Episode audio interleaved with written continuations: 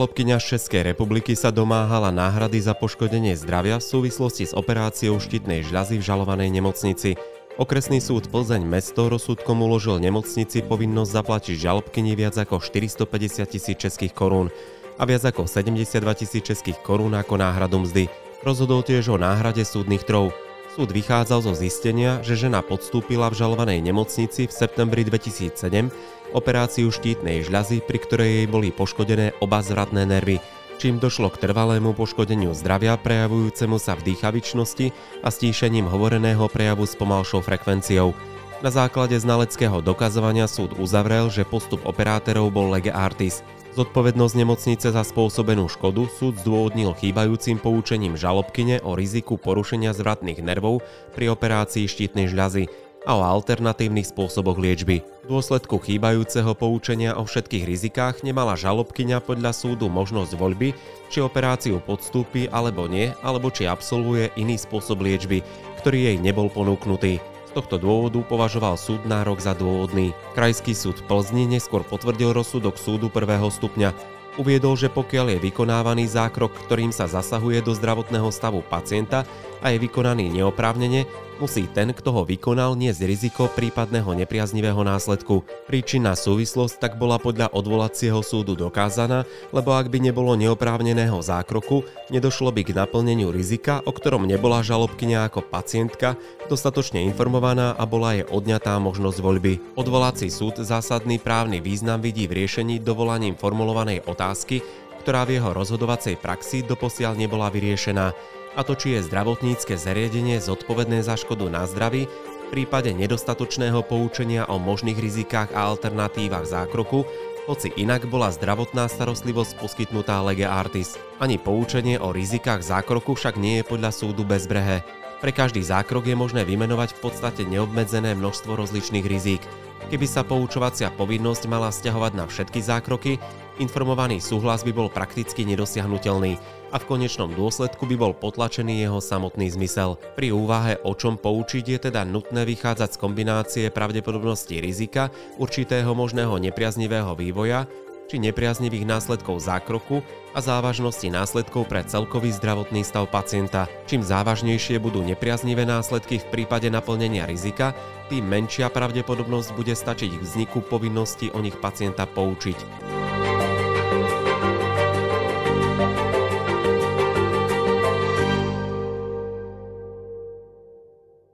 Prípad, o ktorom sme počuli v úvode, hovorí o tom, že došlo k poškodeniu zdravia v jednom zo zdravotníckých zariadení v Českej republike, kedy pri operácii štítnej žľazy došlo k poškodeniu zdravia pacientky. Čo sa vlastne stalo? Bolo to v roku 2007. Pacientka išla na bežnú operáciu štítnej žľazy. No a práve s takouto operáciou štítnej žľazy je spojené aj vysoké riziko poškodenia zvratného nervu. No a práve pri a následkom tohto poškodenia môže vlastne, alebo dochádza k tomu, že u, a u pacientky aj došlo k trvalému, teda nezvratnému poškodeniu a to, ktoré sa prejavovalo v dušnosti, stišenému slovnému prejavu a, a ešte aj s pomalejšou frekvenciou. No a pacientka samozrejme túto situáciu vyhodnotila tak, že došlo k porušeniu zo strany poskytovateľa a poskytovateľa aj vlastne zažalovala. No, ale čo bolo prekvapením je to, že v tom súdnom konaní súdny znalec povedal, že tá operácia bola vykonaná v poriadku, lege artis, a že to poškodenie zratného nervu nebolo postupom na lege artis, ale je to rizikom pri takejto operácii, kde môže a nemusí dôjsť a nie je tomu možné úplne zabrániť. A zároveň v rámci tohto, keď dojde k poškodeniu toho zratného nervu, ono sa to dá zvrátiť, pričom sa tam vykoná súčasne, alebo v rámci tej, alebo po operácii sa vykoná tzv. operácia vizualizácie a neurostimulácie. A tak oni to nevykonali, len teda vizualizáciu, pretože a tam tiež povedali, že táto operácia, keďže len sa vykonala vizualizácia, nebola pochybením, pretože v rámci tej operácie o to zdravotnícke zariadenie v tom momente nebolo možné ani, nemalo prístrojové vybavenie na aj použitie tej druhej, tej neurostimulácie, ktorá má vyššiu úspešnosť zvrátenia tej situácie aj pri poškodení zvratného nervu. No ale napriek tomu, čo sa zdalo, že teda by mohla pacientka prehrať tento sport, tak ho predsa len vyhrala, kedy vlastne teda samotný medicínsky zákrok bol v poriadku. Nakoniec teda legia artis, ale zistilo sa, že pacientke pri tom, ako išla na operáciu a kedy sa jej má teda poskytnúť informovaný súhlas, teda má byť poučená o tom, aký zákrok sa jej bude realizovať, akým spôsobom, aké to môže mať následky, tak nebola dostatočne poučená o tom, čo sa jej môže stať. Teda ona nebola poučená dostatočne o tom, že pri takejto operácii môže dôjsť porušeniu týchto zvratných nervov. Povedali ste, že nebola poučená dostatočne. Čo to znamená? Aby sme si vymedzili to, že čo je dostatočné a čo je úplné a správne poučenie pacienta. Pacientka bola poučovaná, alebo je to podobné ako my pred operáciami. Sme poučovaní o tom, alebo mali by sme byť poučení o tom, čo je to za operácia, aké môžu byť v rámci tejto operácie, čo sa môže nastať ako nejaké teda následky tejto operácii, ktoré môžu, ale nemusia nastať. A bavíme sa o tom, že ten informovaný súhlas tiež nemôže byť, dá sa povedať, dokonalý, pretože dokonalý my by sme mohli do informovaného súhlasu nasúkať aj 200 strán, čo sa všetko môže udiať. Aj tak by sme tam ešte mohli dať ďalšie strany. Ide o to, že aby, ten, aby to poučenie pacienta bolo tak dostatočné, aby to aj súd vyhodnotil, že áno, toto je niečo, na základe čoho sa má pacient možnosť rozhodnúť, či, či tú operáciu podstúpi alebo nie. Napríklad jej, Prečo teda súd to neuznal, ten informovaný súhlas, bolo to, že oni tam hovorili, že môže dojsť pri tejto operácie k zmene kvality hlasu. A oni, aj nemocnica sa odvolávala na to, že však ja ju, sme ju upozorovali, že toto môže dojsť, ale ona v podstate súd povedal, že toto nebolo určite poučenie o tom, že čo všetko môže dôsledku toho, poru- že toto není predsa poučenie o tom, že dojde k prerušeniu, poškodeniu zratného nervu a následkom toho môže prísť od všetky tieto veci alebo to, čo u nej nastalo. A práve v podstate na tom ten spor, to bolo niečo, čo na základe čoho pacientka ten spor vyhrala. Ale krajský súd aj zároveň povedal, že ak v dôsledku tohto nesprávneho poučenia nemala byť táto neoprávnená operácia vykonaná, tak povedal, že v dôsledku toho samozrejme musí v plnom rozsahu zodpovedať za ten výsledok nemocnica. Ale voči tomu potom následne sa dovolávali z Krajského súdu v Plzni na Najvyšší súd e, nemocnica podávala teda dovolanie, ktorý v podstate ten rozsudok Krajského súdu potvrdil, dovolací súd, ale zároveň povedal niečo, že to, a to je podstatné v tomto prípade, že ak sa aj niečo udeje, bez toho, aby ste bol dostatočne poučený, teda v podstate neoprávnenie niekto a teda poskytovať, vykoná u vás zákrok a dôjde k nejakému poškodeniu zdravia, neočakávanému, tak to neznamená, že budete, alebo nemocnica bude zodpovedať vždycky za tento negatívny výsledok operácie. Len na základe toho, že to sa dialo bez vašho súhlasu. A v podstate povedal Najvyšší súd to, že musí sa vychádzať ešte z jednej skutočnosti a to je, že následok nemocnica má niesť len vtedy, ak z tých okolností prípadu je úplne zrejme, že keby pacient vedel, čo ho čaká, že by takýto informovaný súhlas nepodpísal. To znamená, dovolací súd povedal to, že nie vždy bude sa brať na zreteľ to, že pacient ak nepodpíše, alebo teda nepodpísal informovaný, nebol dostatočne informovaný, nie vždy nemocnica bude zodpovedať aj za ten negatívny výsledok tej operácie. Ako mám rozumieť tomu, že ak pacient nepodpíše informovaný súhlas a možno nebol poučený a nemocnica pochybí, tak nebude za to priamo zodpovedná? Ak pacient nepodpíše, alebo teda není informovaný dostatočne, a napriek tomu sa operácia nepodarí, tak nie vždy za to bude zodpovedať nemocnica. Bude sa vychádzať vždy z toho a bude sa skúmať, či by pacient za tých okolností, keby vedel reálne pred operáciou, čo všetky, aké rizika sú spojené s týmito operáciami, či je predpoklad toho, že by takýto informovaný súhlas nepodpísal a tú operáciu nepodstúpil. Že nakoľko je pravdepodobné, že či by do toho išiel. Presne tak. Pretože oni povedali, že oni niekedy lekári, aj keď nemajú zodpovedať za všetko, pretože naozaj sa môže stať, že sú to také operácie, že tu není na výber veľmi, hej, že mm, treba ho operovať toho človeka. Ináč povedané, že nemocnica by nemala zodpovedať za to, že aj keby o tom vedel a jednoducho tak či tak by s tým súhlasil. On by mal zodpovedať iba v tých prípadoch, kedy by s tým nesúhlasil. To znamená, predstavte si, že nie ste dostatočne informovaní a operácia sa nepodarí to neznamená, že automaticky za negatívny výsledok operácie by mala zodpovedať nemocnica, ale iba vtedy, ak by ste sa rozhodol, že nejdete do tej operácie. Ale to musíte vy preukazovať, že je predpoklad, že pacient jednoducho nepôjde ďalej do tej operácie. Hej, že ja keby som vedel, ja do toho nikdy nejdem, hej, a musím aj presvedčiť súd, že by som nešiel. Ale keby pacient povedal, aj tak by som išiel tam, tak nemala by zodpovedať. Napriek tomu poučenie pacienta a informovaný súhlas je dôležitý a netreba ho podceniť, lebo zdravotnícke zariadenie musí vedieť preukázať to, že pacient tomu rozumel, že ako sa rozhodol, že mal dostatok času pre rozhodnutie a tak ďalej a tak ďalej. Čiže aj písomnej podobe by mal byť. Je to tak? No, Áno, informovaný súhlas je ideálne, pokiaľ, teda v niektorých prípadoch musí byť, ako sú invazívne zákroky v celkovej alebo lokálnej anestéze, alebo sú to sterilizácia a iné zákroky, alebo dojde k zmene diagnostického a liečebného procesu. V niektorých prípadoch teda nemusí byť.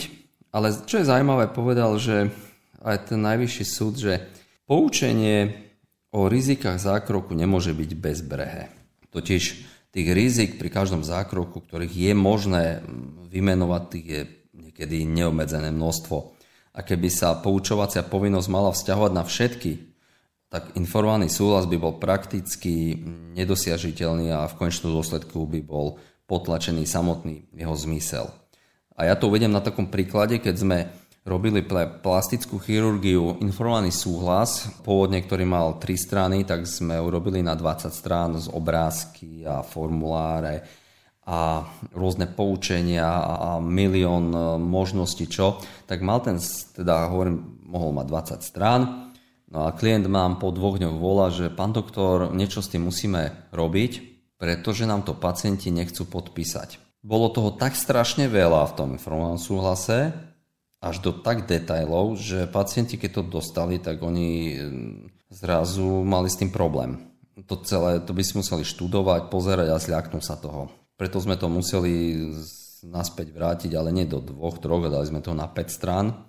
Zúžili sme to, ak, aby to vyzeralo. To znamená, niekedy veľa je a dokonal informovaný e, súhlas môže mať až negatívum. Rovnako takto bolo napríklad pri klinickom skúšaní, kde farmafirmy vytvárali takéto veľké informované súhlasy, že im povedal vlastne šukal, že to takto nemôže byť, pretože to je tak obrovské, že sa stráca zmysel poučenia pacienta, ktorý sa v tom stráca. To znamená, informovaný súhlas má byť aj zrozumiteľný a stručný. A vy keď dáte pacientovi 20-stranový informovaný súhlas, tak on sa v ňom môže naozaj tak strátiť, že není zrozumiteľný pre neho. To znamená, nemá byť to tak, že ten, ten informovaný súhlas má byť obrovský. Ale zároveň má byť v ňom zachytené to, čo je dôležité. Presne tak, on má byť strašne dôležitý, ale skrátený a má byť podstatný tak, aby ten každý jeden pacient bol schopný sa podľa neho rozhodnúť. Lebo aj keď sme hovorili o tom, že v prípade, že nepodpíše pacient informovaný súhlas, ale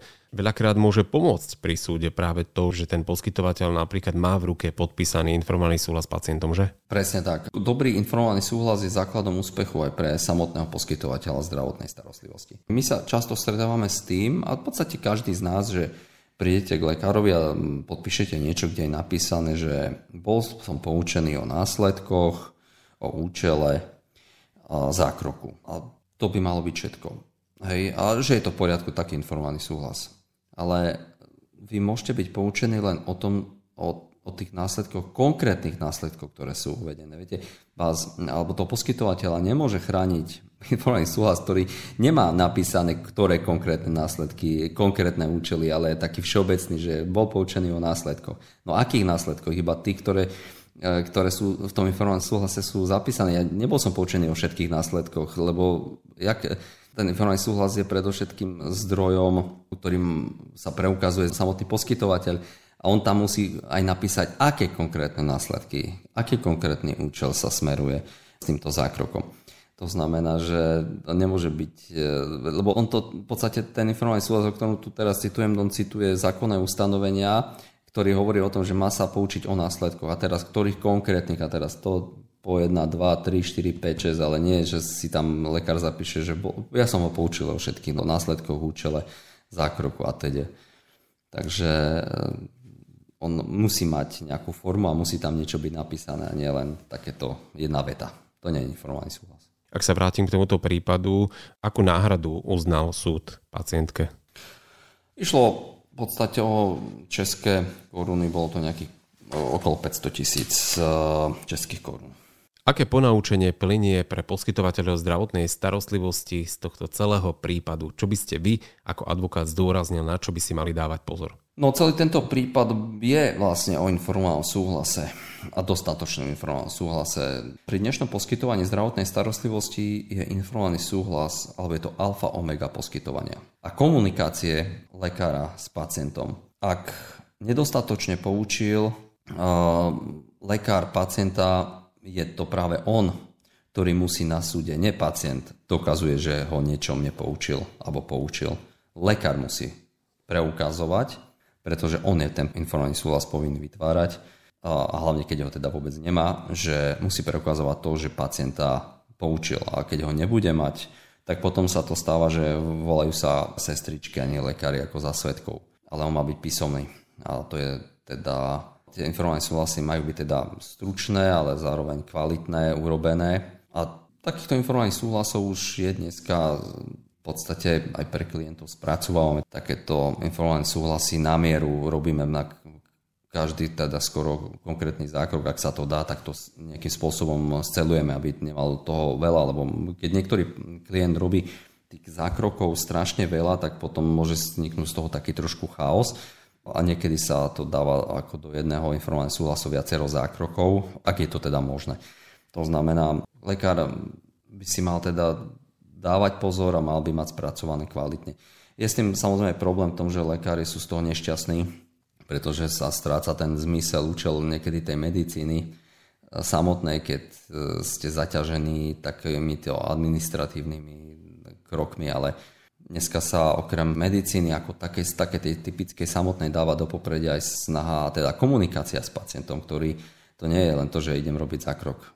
Ja ako pacient chcem aj vedieť, prečo mi to ideš robiť ja možno viem niečo, keď ma poučíš o rizikách, tak vlastne si aj spomeniem na to, že mám čo možno ani ten lekár nevie, alebo že som zamlčal, alebo teda ani nie, umyselne niečo tomu lekárovi minulosti, pre ktoré ten zákrok ani nemôžem absolvovať, ktorom by, a na základe toho vlastne práve, že práve to môže zachrániť život, alebo teda nehrozí sa ešte viac zdravie. Ja len dodám, že informované súhlasy nájdu záujemcovia aj na web stránke mediprávnik.sk.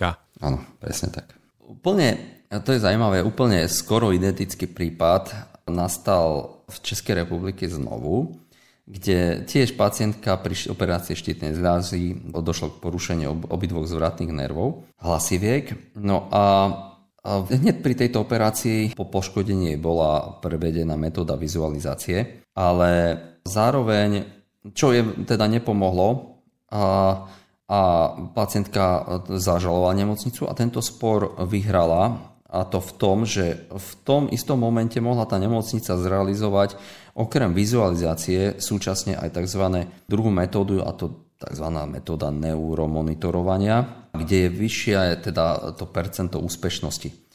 A ona vlastne vyhrala ten prípad na tom, že to, že oni tú operáciu teda vykonali, operácie štítnej žľazy fajn, to riziko tam bolo, porušil sa ten zvratný nerv, ale okrem vizualizácie oni jednoducho mohli použiť e, nemocnica aj ten druhý spôsob a ten nepoužili. To znamená, nie je postupom lega artis, ak zvolím len jednu metódu, hoci je dostupná v tom momente aj iná, lepšia, úspešnejšia metóda, ktorú nemocnica to mohla použiť a ona to nepoužila. Takže Ak nemocnica zvolí nejaký spôsob reoperácie, respektíve operácie a je dostupný iný, lepší spôsob, tak je to pochybením nemocnice.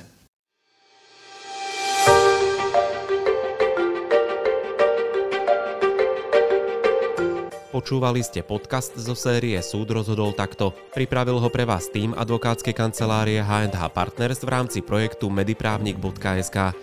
O mesiac vám ponúkneme ďalší príbeh zo súdnej siene spolu s poučením pre prax.